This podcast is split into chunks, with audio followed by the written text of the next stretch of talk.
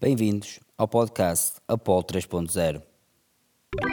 O meu terceiro convidado conspirou e criou com amigos uma editora que em muito repôs o respeito pela música cantada em português. Os 10 anos passados do lançamento do álbum 4 são agora celebrados com uma reedição tripla à qual juntaram vários amigos. A festa será no Beleza Club a 29 de novembro em Lisboa. A editora é Flor Caveira, o convidado é o Tiago Ilou.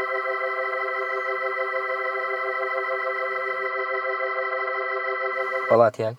Olá, Daniel. Obrigado, obrigado por ter feito o convite. Eu, eu é que agradeço, até porque tu já tinhas tentado que isto acontecesse antes e, e por culpa minha ainda não me tinha conseguido organizar de maneira a que isto acontecesse. Portanto, eu sou a pessoa grata aqui. Já fizeste tanta coisa, ok? És filho, pai, marido, pastor, músico, escritor. Um, estou a faltar alguma coisa? Assim, no geral, disseste músico? Disse. Há quanto tempo é que faz música? Bem, é a rigor, e eu gosto deste uh, tipo de rigores na medida em que acredito naquilo que estava a fazer quando aos 12 anos, mais ou menos, tentei fazer uma canção. Portanto, tinha um, umas quadras e meti aquilo em música. Teria, teria aí volta de 12 anos. Um bocadinho mais a sério, com primeiras bandas, uh, no final de 92, portanto, quando tinha 14 anos. E as minhas primeiras canções eu começo a contá-las precisamente aí, aí, a partir do final de 1992. Portanto, repara, já foi, mais, já foi há mais de 25 anos. E para mim isso conta tanto como, como as, de, as de agora. Claro que não quer dizer que, que seja a mesma coisa, as canções que eu fazia em 92 com as que faço hoje, mas para mim foi aí que começou e, portanto, eu gosto de levar a sério uh, esse início. Como é que tu gravavas no, no início, em 92? 92, uh, uh, em 92 não, não, ainda não tinha meios para gravar nada. Em 93, uh, portanto, no final de 92 eu criei uma, uma, uma, banda com outros três amigos meus. Um deles é o Guel, que foi depois ficou conhecido também por estar envolvido na, na Flor Caveira, ser um dos músicos da Flor Caveira. Outro é o Tiago Ramos, que é o atual baterista do, do, do Samuel Lúria. Uh, e o outro era o Tiago Branco. E éramos um grupo de quatro uh, e éramos amigos todos, fazíamos parte da mesma igreja, a Igreja Batista de Queluz. E a banda chamava-se Paracletos, porque era uma palavra grega, porque era uma das modas que vinha assim dos anos 70 da música religiosa dos Estados Unidos, arranjavas nomes nas línguas originais, ou no grego, ou no hebraico, e como aquilo soava sempre esquisito, da, epá, vamos, eh, então chamava-se Paracletos, que quer dizer consolador, que é um termo que é usado para descrever na Bíblia o Espírito Santo. Mas isto para te dizer, eh, essa primeira banda é feita e logo a seguir eu, o Tiago Ramos e outro rapaz, que era o Miguel Ferreira, junto com o irmão dele, Sérgio Ferreira, eles tinham uma banda que chegou a ter algum tipo de reconhecimento na, vamos dizer assim, na música independente de, do início dos anos 90 em Lisboa, que era os Damage Fan Club. Uh, e eles, uh, esses dois manos, Ferreira, juntam-se a nós para nós fazermos uma banda, porque queríamos uma banda pesada, porque os Paracletos era uma banda assim mais evangélica, para toda a gente, toda a gente no meio evangélico ser capaz de ouvir. E nós queríamos uma banda pesada e formámos uma banda que se chamava Metanoia e gravamos a primeira maquete, na altura chamámos maquete, cassete, em, se não me engano, uh, em dezembro de 1993. E eu tenho essa cassete, essas canções existem, já, já as passei para o digital, são as primeiras canções que eu gravei, lá está, que vão fazer 25 anos agora. Quantos álbuns é que já gravaste? Tens Bem, ideia? Eu nunca Entre os... colaborações e. é difícil, é, é difícil. Então. Mesmo só meus é difícil porque, por uma razão, porque é, dependendo do momento que eu estou a viver, eu vou-me desdobrando por, eh, por eh, discos ou, ou, gravações que às vezes podem ter o meu nome, ou podem ter um nome a solo, e outras vezes têm um nome que, sendo coletivo, na prática é feito por mim. Bem, eu diria que são, está na casa das dezenas os discos que, meus, uh, ou em banda ou, ou, a solo, com nomes diversos, mas já eu tenho de os contar, porque de facto faz sentido que eu saiba, mas vai na casa das dezenas colaborações, tipo grupos, é, ou não sei como chamar, grupos uhum. ou bandas que fizeste parte, tens ideia de quantas já fizeste? Sim, isso, isso, talvez seja mais fácil porque é, é uma questão de seguir o rumo da memória. Portanto, os primeiros, a primeira banda era os Paracletos, logo a seguir aos Metanoia, que depois mudam de nome para Catacumba, porque entramos numa fase mais thrash metal, e depois, mais tarde, mudam de nome para Bible Tunes, que, é, que entramos numa fase mais hardcore, punk, uh, e isto, com as mudanças de nomes, havia também mudanças nos alinhamentos. Mais tarde, esses Bible Tunes, que, que já na segunda metade dos anos 90 uh, eh, era uma coisa muito frequente, havia aqueles concursos de música, participam alguns, ganham alguns e, e, mudamos de nome. Já eu estou na faculdade para a instituição. E aí também ganhamos uns concursos, uns, ganhamos bem uns dois concursos, uh, dois ou três, não tenho certeza. E a, a, paralelamente houve outra banda também que era os uh, eh, C.S. Lewis Attic, de C.S. Lewis Attic, que era a única banda em que eu cantava em inglês, portanto traía os meus princípios e cantava em inglês. Uh, e depois houve outras bandas, as Bolas de Naftalina, que era uma espécie de, de grupo punk que, que, em que nós cantávamos músicas infantis religiosas. E depois, no final da instituição, isto em 99, creio eu, foi o final daquele sonho da banda que tu tens quando és, quando és adolescente e a banda que tu julgas que vai, vai ser. Uh, The next big thing. Exatamente, e que não foi. Nessa altura, como é que nós, como é que eu tentei contornar essa derrota? Uh, já estava numa fase mais virado para querer explorar o, o, a música de uma maneira mais. Uh, experimental, vamos dizer assim. Também tinha começado a ouvir mais os, os, os, autores e cantores das suas próprias canções, quer os clássicos como o Bob Dylan, o Leonard Cohen, o Johnny Cash, quer uns mais recentes como mais recentes em comparação com estes três, como o Tom Waits e que sabiam mexer no som e faziam experiências. E nessa altura eu conheço o João Eleutério, com quem ainda hoje trabalho, isto já em 99, e, que, e experimento no final da banda, ou ainda a banda existia, quando fiz as primeiras experiências com o João, ainda era com a banda, com a instituição. Mas depois começo a interessar-me em gravar coisas a solo, e é quando o nome Tiago Guilul surge, em 99. E nessa altura, quando a banda acaba mesmo por chegar ao fim, eu pensei, epá, o engraçado era passar para uma espécie de próximo nível, que era fazer uma editora onde eu gravo as minhas coisas solo e começo a gravar outras coisas que eu gosto. Porque aquela experiência com o João Eleutério de gravar no quatro pistas, esse lado da produção tinha tinha se tornado muito fascinante para mim. Portanto, estar eu também a, a carregar no rec. E nessa altura, isso coincide mais ou menos quando eu fico amigo do Bruno Morgado e do Samuel Lúria, portanto, em 2000 a ideia da Flor Caveira já existe. Eh, eu estou a gravar coisas a solo como Tiago e Lul. Eu gravo um CD junto que faz parte daquele período que nós chamamos uh, a pré-história da Flor Caveira, porque são cinco discos, creio eu, que como não eram organizados, não eram numerados, uh, eles não existem no catálogo, mas, mas existiram como objetos. E um deles chama-se São Morgado Uria Guilul, portanto sou eu, Bruno Morgado e o Sami. E, portanto, a partir daí nasce a Flor Caveira. A partir do momento em que nasce a Flor Caveira, já não há o sonho daquela grande banda do qual tu vais fazer parte e que se vai tornar enorme, mas começa a haver espaço para, ok, tu não precisas ter uma banda, tu podes ter as bandas que tu quiseres, porque podes gravar os discos que tu quiser, quiseres a solo ou em grupo e eu invento uma banda logo a seguir, que era eu que gravava tudo, para, porque continuava a gostar muito de punk hardcore, que são as Borboletas Borbulhas.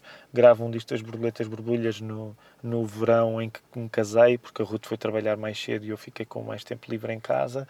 Uh, gravo o, o, segundo disco a solo, mais 10 fados religiosos.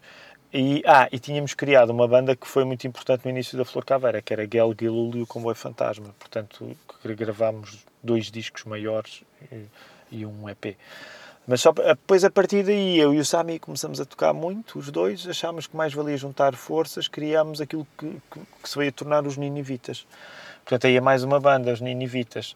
Depois, mais tarde, eu faço outra banda punk, que são os gratos leprosos, que se vão tornar eh, mais tarde os lacraus, que na prática era jogando com o mesmo grupo de amigos logo do início dos anos 90. E depois mais uma última banda mais tarde, eh, vinda de um disco a solo que eu queria explorar num formato mais hip hop, que foi o Amamos do Val, uh, nasce a Chungaria no Céu. Portanto, sei lá, acho que assim, como grupos, estas são as coisas que, que, ainda, que ainda contam. Qualquer uma destas bandas, a qualquer conta. altura, pode aparecer. O que eu queria perguntar como é que, tinha, como é que a Flow Carbeira começou? Foi basicamente a necessidade de querer criar algo para dar um nível seguinte ao que tinhas feito até, até então? Sim. Aliás, e, e eu gosto de enfatizar, uh, eu gosto de enfatizar que uh, os momentos mais interessantes, no meu, no meu, caso, pelo menos para mim, os, os, momentos mais criativamente interessantes para mim, geralmente eles nascem de aparentes derrotas. Chegou, chegaste a um beco sem saída a, a banda que, com que tu sonhaste não deu em nada, o que é que vais fazer a seguir? É aí que nasce a editora.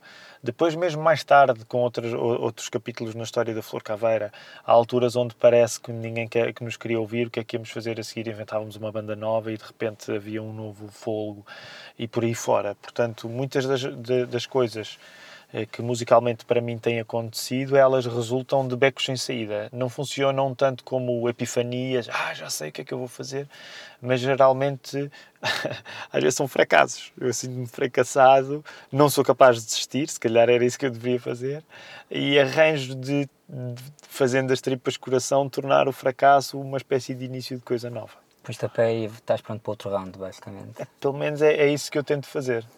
Então foi em que ano que a Cabeira começou? Portanto, uh, uh, teoricamente, aliás, e nós até temos nas, nossas, nas t-shirts que mandámos fazer, é desde 1999, porque 99, em 1999 okay. nós começamos a, a congeminar, a fazer umas reuniões conspirativas, eu, Samuel Lúria, na altura o João Eleutério, o Paulo Ribeiro, o João Marques e o Miguel Luguel. Portanto, éramos estes seis. Depois o João como passou a trabalhar no estúdio com o Paulo Abelho do, do Sétima Legião, vamos dizer assim, tornou-se, entrou para o mundo demasiado sério da música e não teve, deixou de ter tanta disponibilidade para estar numa coisa que ainda, sendo muito conspirativa, ainda era muito eh, underground. Mas em, em 99 nós começamos a planear a Flor Caveira, que ao início poderia ser eh, uma conspiração para dominar o mundo. Era uma editora musical, mas podia ser, eh, sei lá, quase que, de facto, olha, quase que uma seita religiosa. Como as pessoas tinham medo de nós quando em 2008 começaram a ouvir falar da Flor Caveira. Mas de, os discos realmente só começam a ser gravados em 2000. Mas para o ano nós vamos comemorar, se Deus quiser, os 20 anos da Flor Caveira. Excelente. Um, então, o Big Boom foi em 2008? É, sim. 2000, começa, diria em 2007, começa também muito, olha, novamente, de, de, uma aparente derrota, de repente surge uma coisa fantástica que é o MySpace. E isso tinha começado mais de 2005, 2006, 2007, só que depois de 2007 os Pontos Negros, que eram a banda mascote, no sentido em que tinham aprendido connosco, Uh, eles começam. A segunda geração. É, a segunda geração que de repente ganha, ganha mais crédito, uh, crédito de uma maneira tal que a Universal os quer contratar em 2007 ainda, e, e diz que sairá em 2008, magnífico material inútil, e é em 2008 que sim, depois há aquele efeito de, de boom, de, de quando eu digo de boom, estamos a falar num país que é pequeno e não são assim tantas as pessoas que em Portugal como tudo, em El, que gostam de prestar atenção à música feita por portugueses. Mas tendo em conta essas pessoas e a, vamos dizer, a crítica especializada, de facto houve um, um, um boom no sentido em que a história Flor Caveira, ela tornou-se incontornável. E, e, nesse sentido eu acho até transformadora para aquilo que, que é a narrativa musical portuguesa. Acho que coincidiu com uma altura em que cantar em português voltou outra vez uhum. a ser Uhum. Uh, Sem dúvida. E muito vocês contribuíram para isso. Uhum. Voltou a ser cool, entre uhum. aspas. Não sabem que expressão usar em português. Uhum. Um, os Pontos Negros, tu produziste o álbum deles, não foi?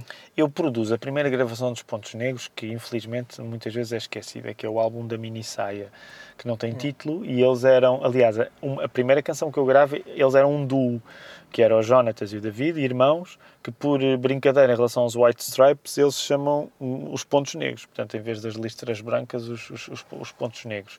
Logo a seguir, eles começam a ficar mais ambiciosos e percebem, não, só este do... Era assim uma coisa assim muito marada, muito blues rock, um bocado à dimensão de uma, banda, de uma editora americana que nós gostávamos muito, que era a Estros Records, que faliu, uh, mas ele juntou o flip e quando juntou o flip aquilo começa a ser menos desenfreado e começa a ser mais virado para a canção. E pronto, e eles gostavam muito dos Strokes, nós todos gostávamos muito dos Strokes, a influência dos Strokes. Mais tarde eles adicionam o Silas Ferreira para fazer de baixista no teclado. E aquilo tem um ar assim meio Arctic Monkeys, porque eles também eram todos novos. E, e, pronto, e é assim que de, de, repente os pontos negros aparecem. Eles depois, eles ainda gravam dois EPs, uh, que não sou eu, tecnicamente não fui eu que produzi, já no estudo do João Eleutério, porque o Henrique Amar e o Rui Estevão da Antena 3 tinham-nos descoberto e que tinham-nos pedido a nós e a pessoal como Feromona também, que era uma banda de quem nos tínhamos tornado amigos através do MySpace, para gravarmos umas, aquilo que eles chamavam uns concertos de bolso. No estúdio, curiosamente, do João Eleutério, do nosso velho amigo João Eleutério, que, que tinha o estúdio com o Paulo Abelho mesmo ao lado da RTP. E a partir daí, portanto, os pontos ganham mais, na prática, um EP que os deixa mais conhecidos, porque o som estava mais limpo, ao passo que o primeiro disco que eu lhes gravei era bastante lo-fi, e que vai levar ao contrato com a multinacional, onde eles foram amigos fiéis, me chamam para, para produzir. E vai fazer 10 anos também, está, está a fazer 10 anos agora, o magnífico material inútil que eu produzi, com muito prazer e que é um disco incrível.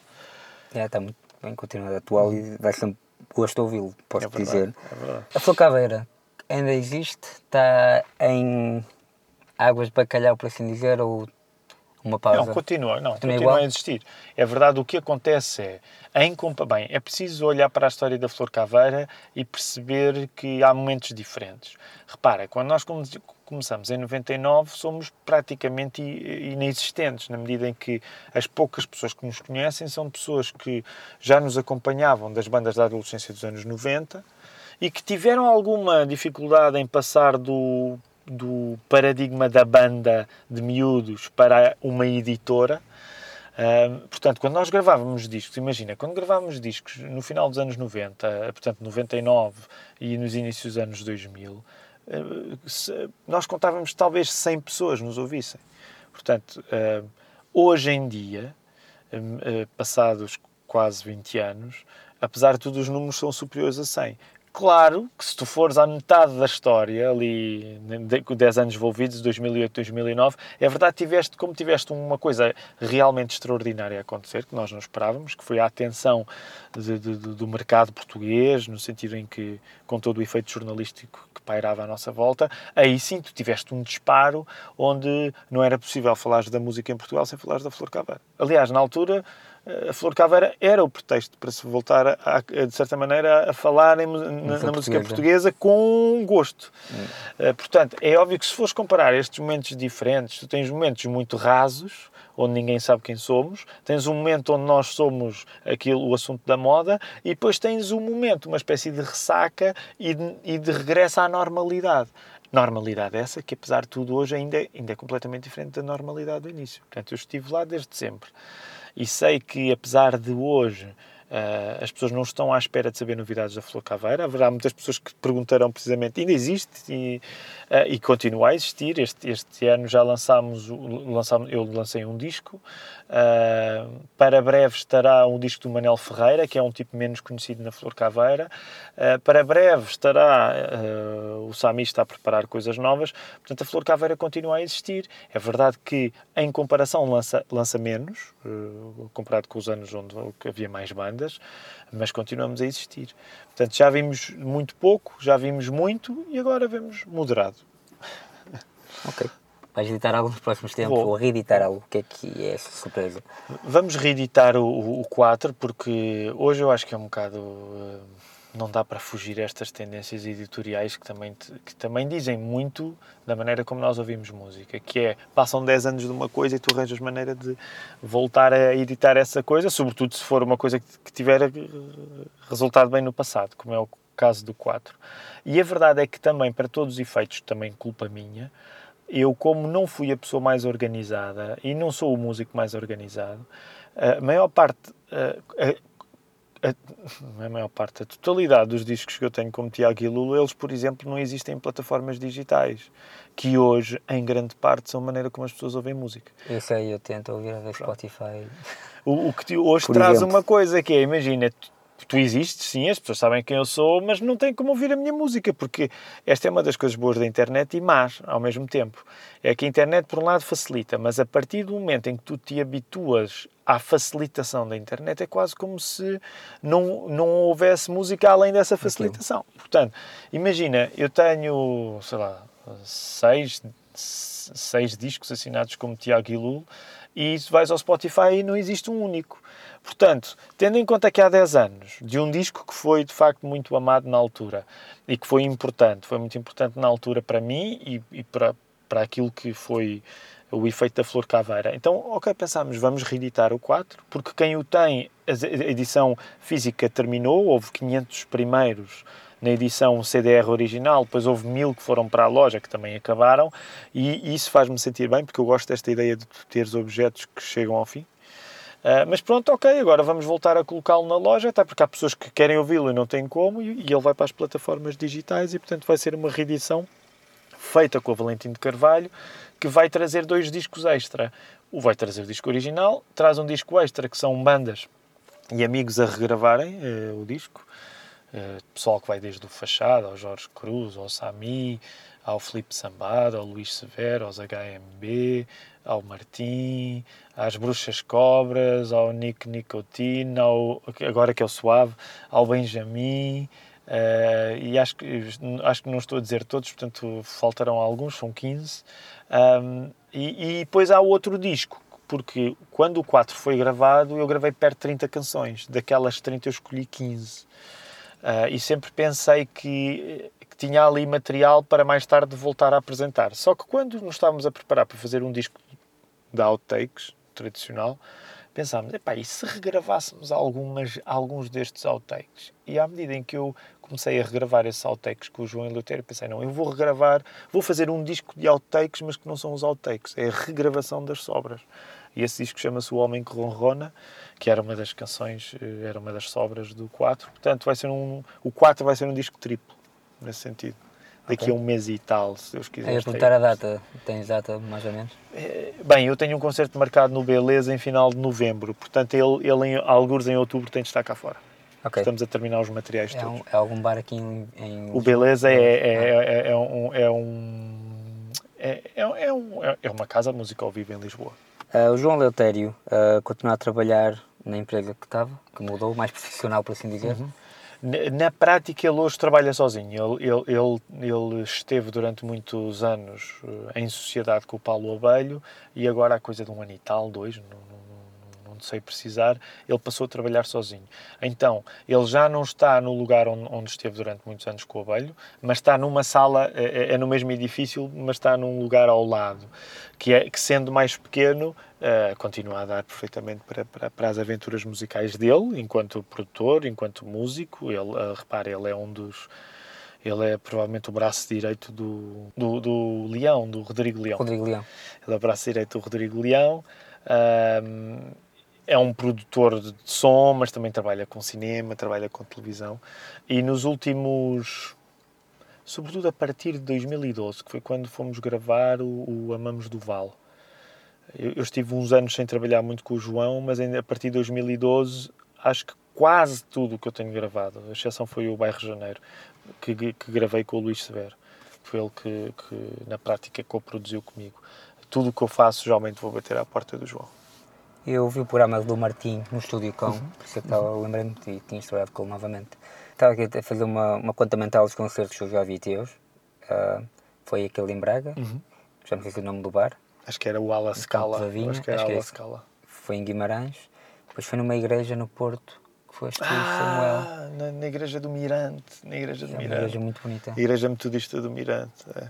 E yeah, foi juntos. Tu estavas lá? Nós chegámos a falar nesse falamos, dia? Falamos, falamos. Muito pouco, porque tinha muita gente lá também. Foi yeah. quando fui comprar o CD, acho que Aliás, foi, foi no lançamento do Amamos do Val. Lá. Acho que sim. Eu tenho aí o CD dentro, por acaso.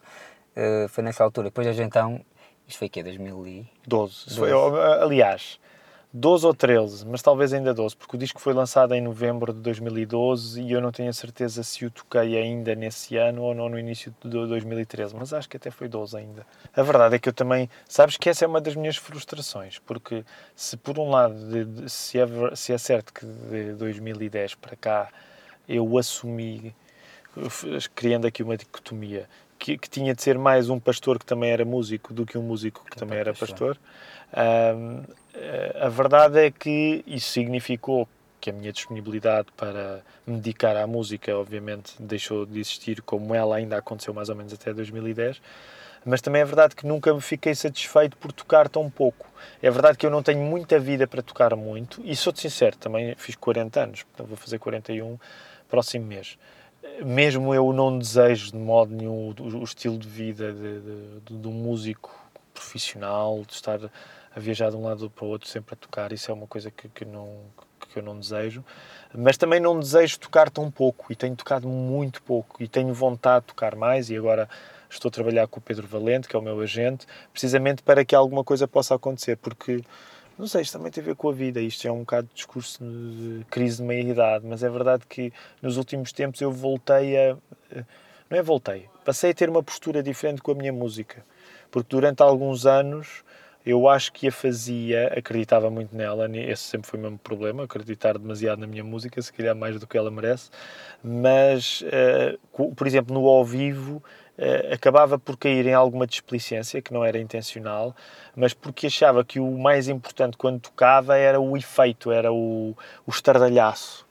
Uh, nos últimos anos, uma das coisas que aconteceu é que houve uma espécie de recalibração eu passei a achar que mais importante do que dar estardalhaço, que era uma herança ainda do facto de, ter vindo do punk rock e do hardcore, era mais importante que eu comecei a acreditar mais naquilo que as canções estavam a dizer. Então passei a, mesmo o último di, disco, que, que, tem partes que são praticamente spoken word, uh, tem a ver com isso, com, com uma vontade de de dizer, uh, dizer aquilo que as canções têm lá escrito e que as pessoas possam estar a ouvir.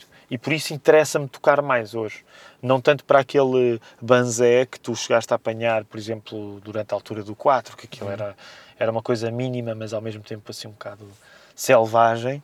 Uh, e eu continuo a gostar disso, mas hoje interessa-me mais cantar e dizer as coisas que as minhas canções têm. Era algo que estava a pensar, tipo, nota-se uma evolução das músicas como tu disseste, os punk rock de trás uhum. e, e depois no, na altura do 4 e do 5 as coisas ainda estão a um nível um, em, em, que há barulho, entre uhum. aspas, não é propriamente barulho, uhum. ouve-se a palavra, mas nestes últimos último dois, álbuns, uhum. dois álbuns nota-se mais que é muito mais calmo. É. Perguntar se era da idade ou se é da, da, de, de, és pai de quanto, quanto, quantos? Quatro, quatro, quatro. quatro. E se era isso algo que fazia também acalmar um bocado mais, ou pelo menos fazer com que a palavra seja ouvida e não a parte musical tanto. Hum. Também, mas não tão. Sim, sabes que tem a ver com isso, Daniel. Eu acho que, por um lado, não dá para fugir uh, a determinados clichês se esses clichês forem generalizações justas acerca de, de como as pessoas tendem a ser. E é verdade que, à, à medida, no, no, geral, à medida que tu vais ficando mais velho, uh, a, a, tua, vamos dizer assim, se fizeres música, há uma tendência maioritária para a música calmar. Não é? Uh, isto não é nenhuma regra, mas se tu fores a ver, quer dizer, mesmo os músicos que passaram por. Uh, claro que há músicos que ficam a, vida inteira em estilos ruidosos. Eu acho piada a bandas como Napalm Death, que ainda são uma inspiração para mim. Eu ainda ontem estava a ouvir os Ratos de Porão, que é uma das bandas que eu mais gosto na vida, e que continuam a fazer aquele som agressivo e por isso é que volta e meia eu também gosto de fazer discos onde esse som do antigamente dá para fazê-lo novamente mas de um modo geral tu tens, pá, sim, nós ficamos mais velhos, portanto espero que seja algum tipo de amadurecimento e, e, e, e determinadas prioridades mudam para ti, a verdade é essa, é? Da mesma maneira, imagina como eras um português na tua terra e a determinada altura alguma coisa fez-te, não, eu não vou ficar na minha terra se a minha prioridade for outra que compatibilize eu, por exemplo, ir eh, à procura de fazer a vida noutro país. Portanto, eu acho que há coisas que é um bocado parecido. Portanto, tu passas a, a continuar a fazer a mesma coisa, a viver e a fazer discos, neste caso, continuo a fazê-los, continuo a acreditar neles, continuo a ter um grande prazer em fazê-los. Nesse aspecto, eu acho que está, que está intocado. Uh, mas é verdade que me interessa uh, que aquilo que a pessoa ouve seja algo diferente. E sem dúvida, eu acho que houve uma marca, sobretudo no Bairro Janeiro, que foi um disco mais calmo e foi um disco muito feito também debaixo de, de, de uma vontade que eu tinha de, de recordar e de recordar, neste caso, a minha tia tinha partido há pouco tempo, uma tia muito próxima, e recordar o bairro, o bairro Janeiro, onde cresci na Amadora. Portanto, era um disco muito virado para dentro, nesse sentido de falar das minhas coisas e não me preocupar de haver estradalhaço, porque o disco anterior era um disco barulhento, era o Sou Imortal Até Que Deus Diga Regressa, que era um disco rock, devia, ser, devia ter sido dos Lacraus, mas acabou por sair como Tiago Lacrau. E o outro era a Chungaria no Céu, que é, que é uma bela confusão e que eu gosto bastante, continuo a querer fazer disto. Gosto muito de ambos, do Chungaria no Céu e do... Do Sou Imortal. Yes. Mas claro que quando passei para o bairro Janeiro, eu de repente queria dizer aquelas coisas. E sabes que o bairro Janeiro, novamente, é, é daqueles momentos, forçando aqui a barra no, no argumento, mas é daqueles momentos onde depois de um disco que parecia que, hum, que, não houve grande retorno do Sou Imortal até que Deus diga regressa. Também é verdade que eu não tinha como trabalhar para, para, para muita promoção dele. Uh, e, e, a equipa, na altura promocional que me ajudou, apesar de ter vindo, segundo o conselho do meu bom amigo Manel Fúria, acabou por não trabalhar muito bem, não o Manel Fúria, mas a equipa que supostamente veio promover o disco, uh, e, e, estava ali um bocado, o que é que eu faço agora? E vem um disco completamente diferente, que foi muito pouco ouvido, mas a coisa engraçada é essa. Lá está, aparentemente uma derrota, mas as pessoas que o ouvem são pessoas que ficam fãs, portanto, pelo menos aquelas, algumas as que me disseram isso. Uh, houve pessoas que ouvem o Bairro Janeiro e dizem grande disco. É um disco que já passa ao lado porque também, vamos dizer assim, o Guilul que as pessoas conheciam de, de, do estardalhaço e de chegar e, e dizer umas coisas que as pessoas julgam que são provocações. Já esse campeonato está cheio, hoje está lutado, quer com o rap português, quer com todo o tipo de cantores mais africalhados que hoje existem, que, num certo sentido, ocupam esse lugar de, do cromo ou da uhum. figura do, do, louco. E de repente eu tenho um disco para dizer coisas normais e calmas e viradas para dentro. E portanto isso foi muito bom, apesar de não ter tocado esse disco, a, a reação que tive foi muito importante. E dei um concerto a tocá-lo que foi curiosamente no final do ano passado e que foi uma grande inspiração para mim porque tinha o meu amigo Jacinto Lucas Pires a cantá-lo comigo e o Jacinto é um dos grandes fãs desse disco.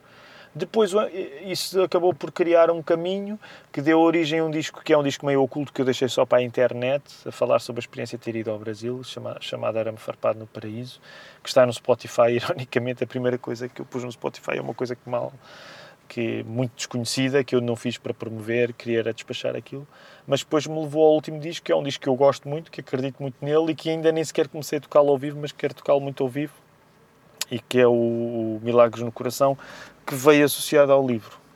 Sim, o livro é que eu perguntar. Yeah. Falaste de nomes de alguns que eu acho que ainda não ouvi tudo, tipo, ou metes tudo no YouTube, no teu canal de YouTube, ou... Por exemplo, Bairro Janeiro está lá. Se tu procurares Bairro Janeiro, vais encontrar no YouTube. Dá Estou para todo. se já ouvi ou não. Uh, é, tenho, é possível que, que não, é possível que não. Tu tens a sensação sempre que te escuto que tens uma facilidade em escrever músicas sobre a coisa mais random que eu preciso. uh, sempre tens essa facilidade, o dom da palavra, é, vem da parte do pastor ou desde novo que sempre tiveste uma facilidade, ah, não sei. Sabes, olha, Bem, eh, falsa modéstia é um pecado. Portanto, não, não, não me vou armar em humilde, eh, numa humildade falsa. Claro que ao dizer isto também me quero calçar nas minhas tamanquinhas, que é eh, Deus distribui os dons nas suas criaturas conforme Ele, ele deseja. Portanto, é óbvio que, que, se estivermos a falar no dom da palavra e se, e se formos pensar em pessoas que foram muito uh, beneficiadas pela generosidade de Deus em relação ao dom da palavra, quem sou eu? Ao mesmo tempo, também não te posso negar que eu acredito que de facto esse é um dom que me foi dado. E, e um dom no sentido mais bíblico da palavra. Um dom é uma coisa que te é dada para tu pôres a render. Não é uma coisa género, ah, pá, este gajo tem jeito com isto.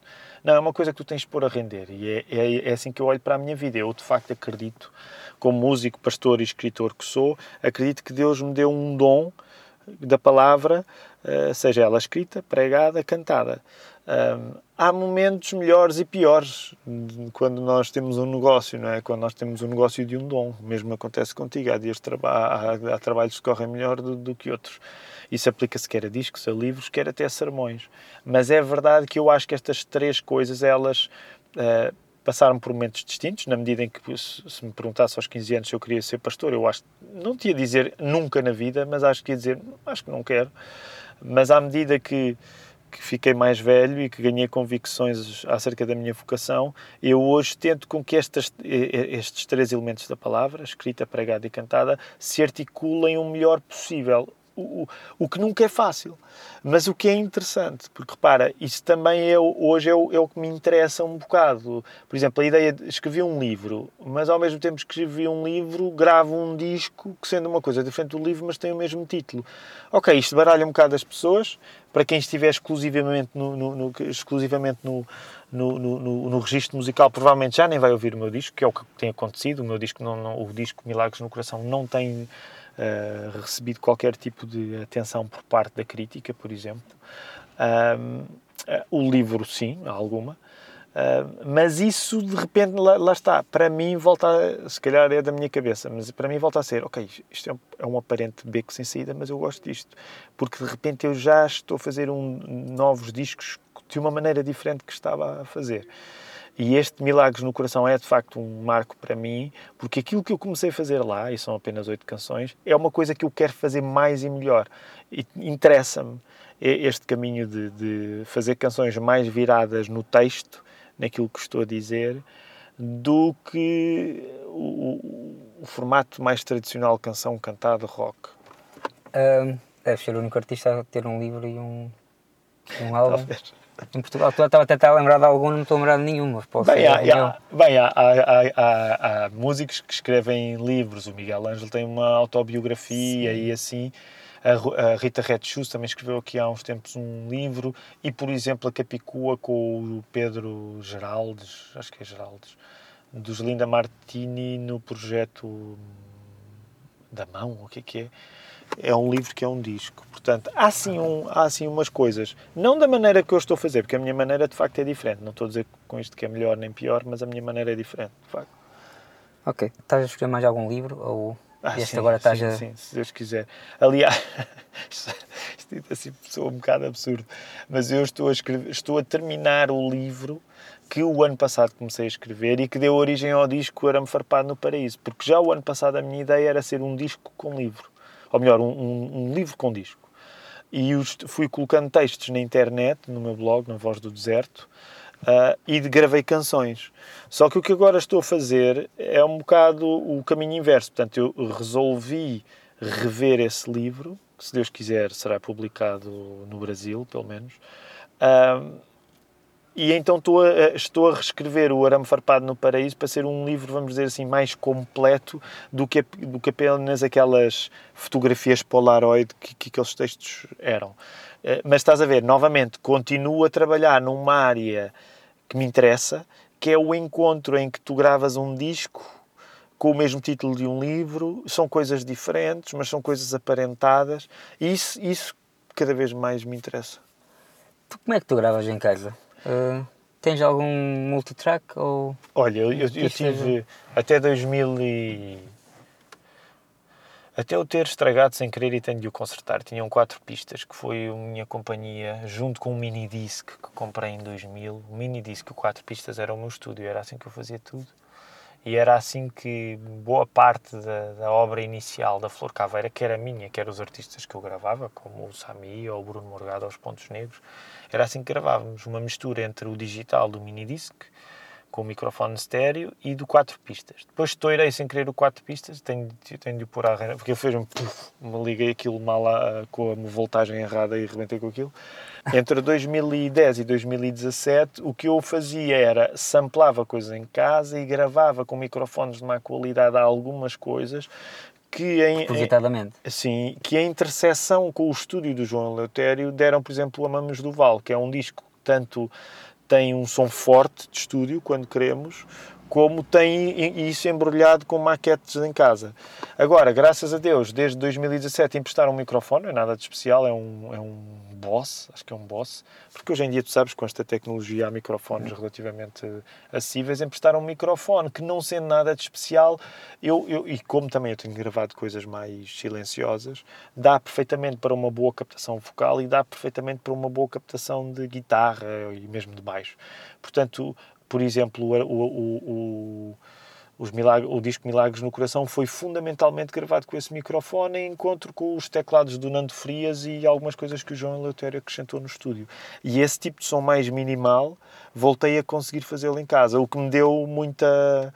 Uh, voltou-me a dar a, a abrir-me outra vez o leque a nível de produção musical porque dá para fazer melhor este cruzamento também, porque hoje a tecnologia facilita muitas coisas, entre aquilo que tu gravas em casa e que depois podes acrescentar no estúdio se achares necessário. Mas tu gravaste com o computador então, certo? Portanto, isto mando para o computador e no computador depois há um trânsito entre o meu computador e o computador do João Eleutério no estúdio, que tem capacidade naturalmente para tornar as coisas ainda mais audíveis. Apesar de ser curioso, de que no, no Milagres no Coração eu praticamente impedi o João de mexer naquilo que eu gravava, porque eu queria aquilo cru, queria minimal, queria, queria mesmo uma coisa que tu de repente estás a ouvir e, e pudesses dizer, epá, isto é um disco ou é um audiobook? E era isso um bocado que eu queria. Qual era o quatro pistas que tinhas, que estourou? Era o Tascam. Pá, Tascam. É, é, um Tascam que eu, que eu ainda tenho fé que eu vou recuperar. Ok tinhas os aparelhos, tinhas os multitrack para gravar, mas gravavas alguma coisa em telemóvel? Já gravaste alguma coisa com o telemóvel apenas? É, geralmente a fase, há uma fase do telemóvel, mas é, é apenas ela serve para bloco de notas, para, para gravar a canção, para, para ficar com o registro dela. E, e, e desse tipo de registro, nunca que me lembro, nunca usei para uma fase que depois já, que já viesse a integrar eh, a produção final. Também porque sou um bocado nabo, atenção, eu, eu não sou bom com tecnologias. Aliás, aquilo que eu acho que, que criou uh, no início da Flor Caveira os nossos discos serem especiais era uma espécie de grande gosto em produzir, portanto, mexer no som, mas não sendo eu uma pessoa habilidosa uh, em tecnologias, eu ficava muito limitado a uma maneira rudimentar que aprendia.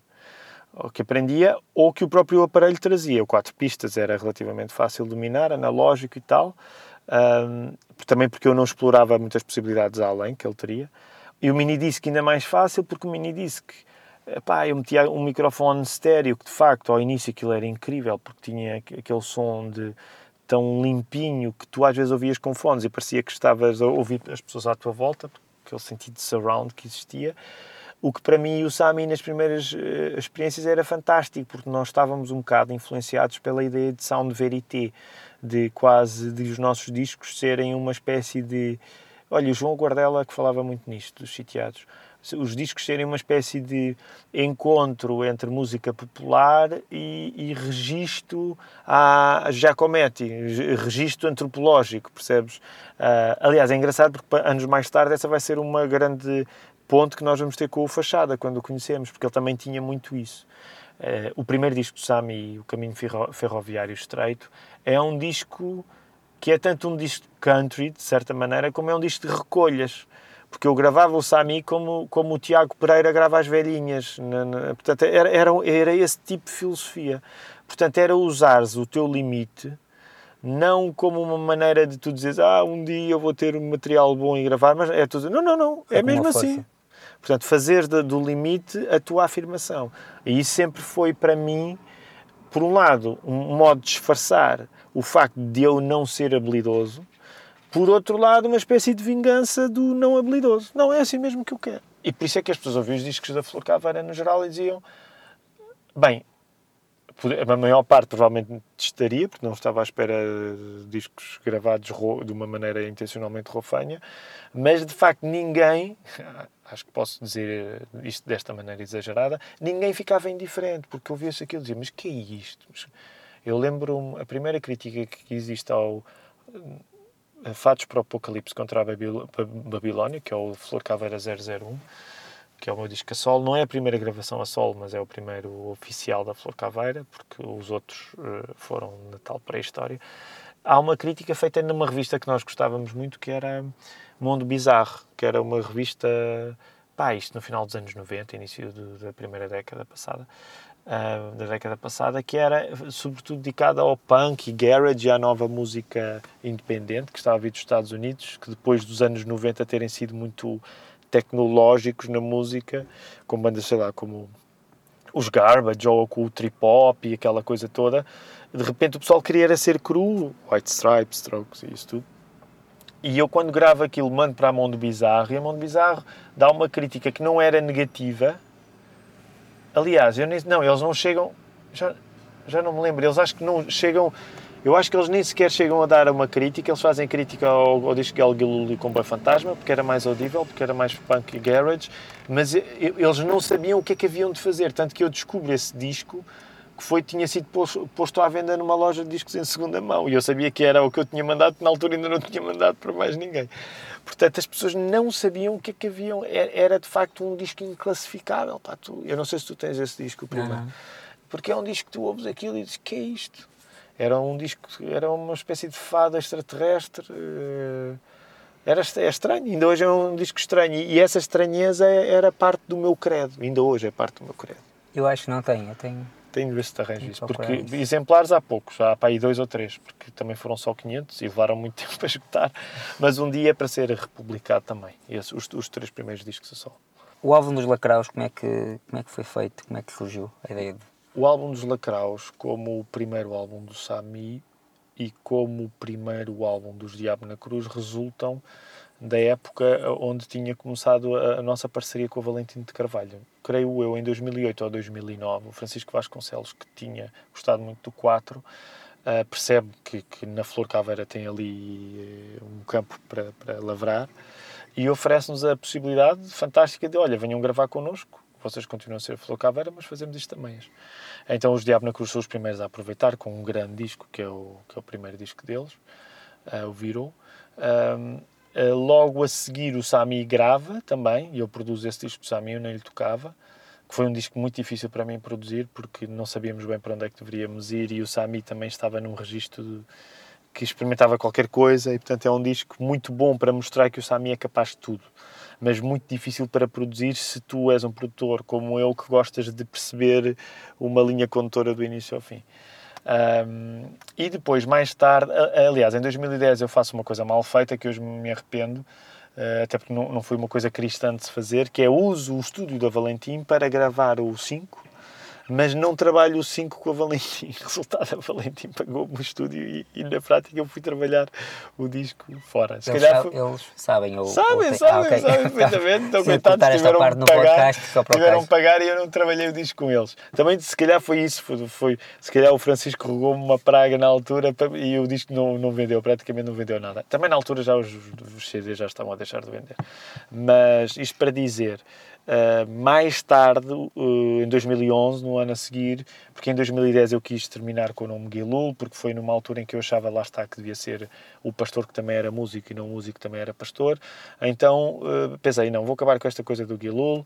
Claro que vou continuar a fazer música, mas vou fazer um bocado diferente e não, vamos, vamos aí fazer um grande disco dos Lacraus. E foi quando o disco dos Lacraus nasceu com produção do Armando Teixeira. É importante dizer que o Armando foi muito paciente. Tenho saudades do Armando, já não o vejo há uns anos.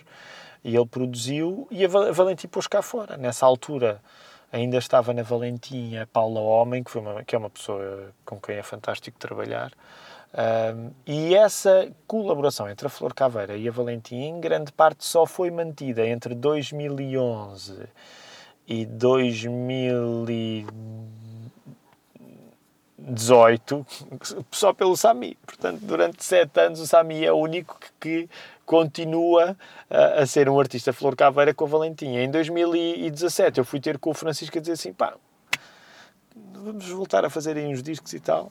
E, e, e, foi o que aconteceu. Portanto, o primeiro desse, vamos dizer, desse meu regresso, uh, se é possível dizer assim, à Valentim, foi agora este Milagres no Coração, e eu espero que, que venham. Aliás, a, a, a, a reedição já, já, já, já vai ser outro. Portanto, o que eu espero é que, de facto, que agora a Flor Caveira tenha esta parceria na Valentim, uma coisa com muitas pernas para andar. Está lá o Rui Portulês, como AR, que é uma pessoa que eu gosto pessoalmente e que é um tipo que trouxe uma vida nova à Valentim também, que com o know-how de que, que, que, que, o Francisco Vasconcelos tem. É, é uma grande equipa e com o trabalho da Lola e de outras pessoas que lá estão. Eu, eu gosto muito de trabalhar com o Valentim.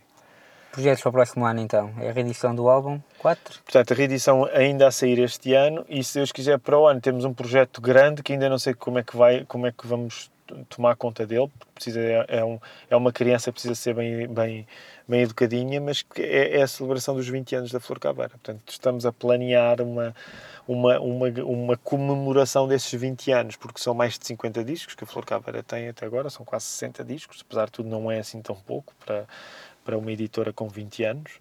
Uh, claro que não, não, não são 20 discos por ano, mas, mas, mas são 60 em, em, em, em 20 anos, portanto, são 3 discos por ano, é? se, se, se não... 3, exatamente, exatamente. É. Portanto, não, não, não, está mal. Um, 20, sim, é 20 vezes 3, exatamente, 60 discos. 3 é um número importante para os cristãos, porque é o número da Trindade. Mas para dizer que eh, para o ano a ideia é, ainda não sabemos bem como, mas é celebrar com dignamente, com uma edição que seja assim uma coisa luxuosa, apresentar, aproveitar o facto da Valentim nos ajudar e comemorar esses 20 anos de Flor Caveira. Com concerto? Sim, certamente. Com concerto, com juntar muita gente.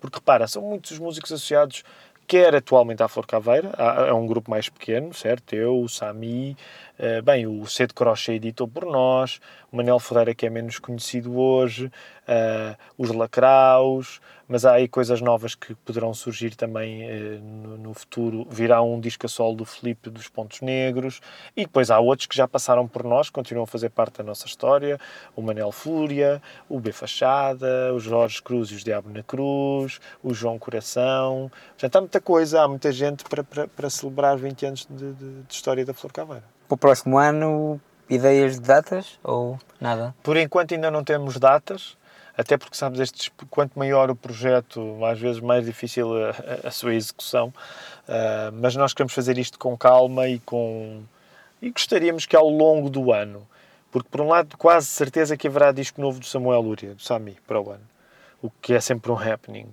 Uh, por outro lado, com os 20 anos da Flor Caveira, e depois, há, lá está, também há outras coisas que entretanto podem aparecer que, que pronto, que, que, mereçam. O disco do, do, do Felipe, do, do, do Felipe acontecerá para o ano, se Deus quiser. Uh, o disco dos quais, a partir dos quais uh, terão um disco lançado por nós também. Portanto, há muita coisa em cima da mesa. Os Pontos Negros vão se juntar novamente?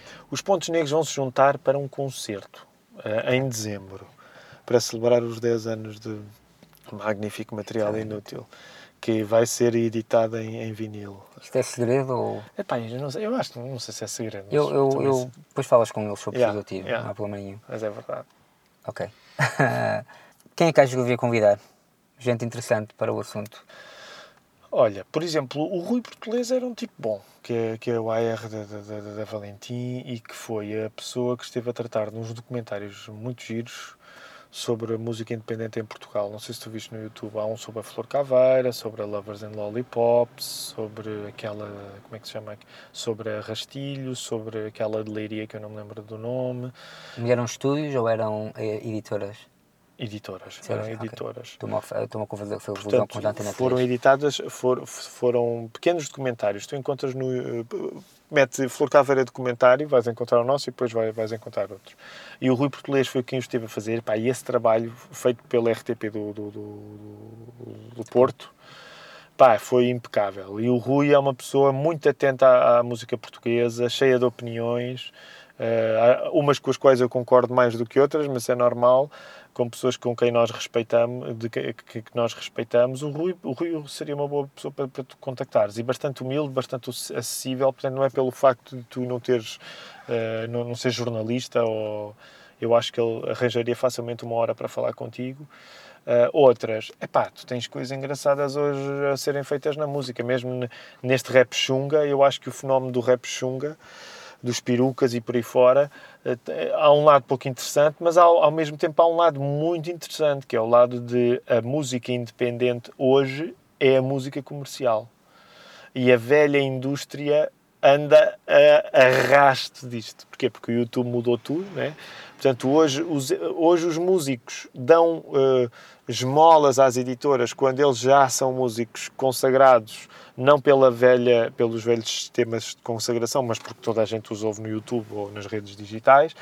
E esse é um fenómeno que eu acho o máximo mesmo que eu possa não gostar muito da música, eu acho que isso é fantástico, porque mesmo quando os rappers chunga andam-se a zangar uns com os outros, eles gravam uma canção num dia, gravam um vídeo a seguir e metem aquilo lá. E isso era um pouco. Esse é, isso é o espírito punk com que uh, o punk se fazia no final dos anos 70 e anos 80 e, e, que influenciou sempre a Flor Caveira, que é tu não queres saber, não estás à espera do reconhecimento, faz o que tens a fazer. E tudo isso feito com telemóvel agora? Bem, e, e agora, às vezes com telemóvel, às vezes com, já com grandes máquinas, porque os tipos já têm porque depois, atenção, quando tu atinges um certo grau de visionamento, como tu sabes no YouTube, tu podes, ganhar, podes viver daquilo.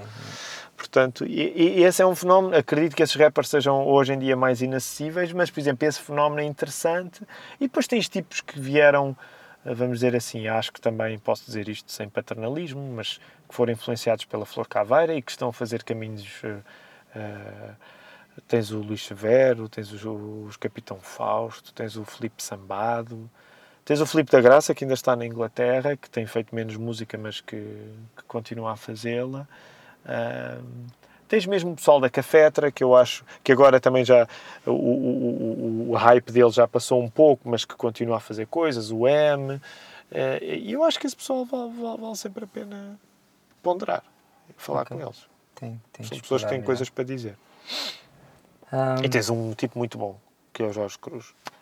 Gostava imenso de falar com o Jorge Cruz. Mas manda, manda-lhe um mail. Manda-lhe um mail. Obrigado por tudo. Obrigado, eu, Daniel. E até uma próxima. Espero pelo, pela nova reedição do uhum. 4. Do 4. Espero pela celebração dos 20 anos da Flocaveira. Para o ano, se Deus quiser. E que tenha um pack muito bonito com muitos CDs ou vinil ou o que for. É isso, é isso, é isso Para que poder comprar e gastar dinheiro. É isso que queremos. Obrigado. Boa tarde. Daniel, obrigado. Eu. Chegamos ao fim do terceiro episódio do podcast Apollo 3.0. A reedição do 4 já se encontra disponível em formato físico e nas plataformas digitais. Se tiverem a oportunidade, dia 29 de novembro, façam a festa no Beleza Club com o Tiago. Muito obrigado ao Tiago pela simpatia e disponibilidade para gravar este episódio e não esqueçam de também consumir e comprar música cantada em português. A todos vocês, até uma próxima.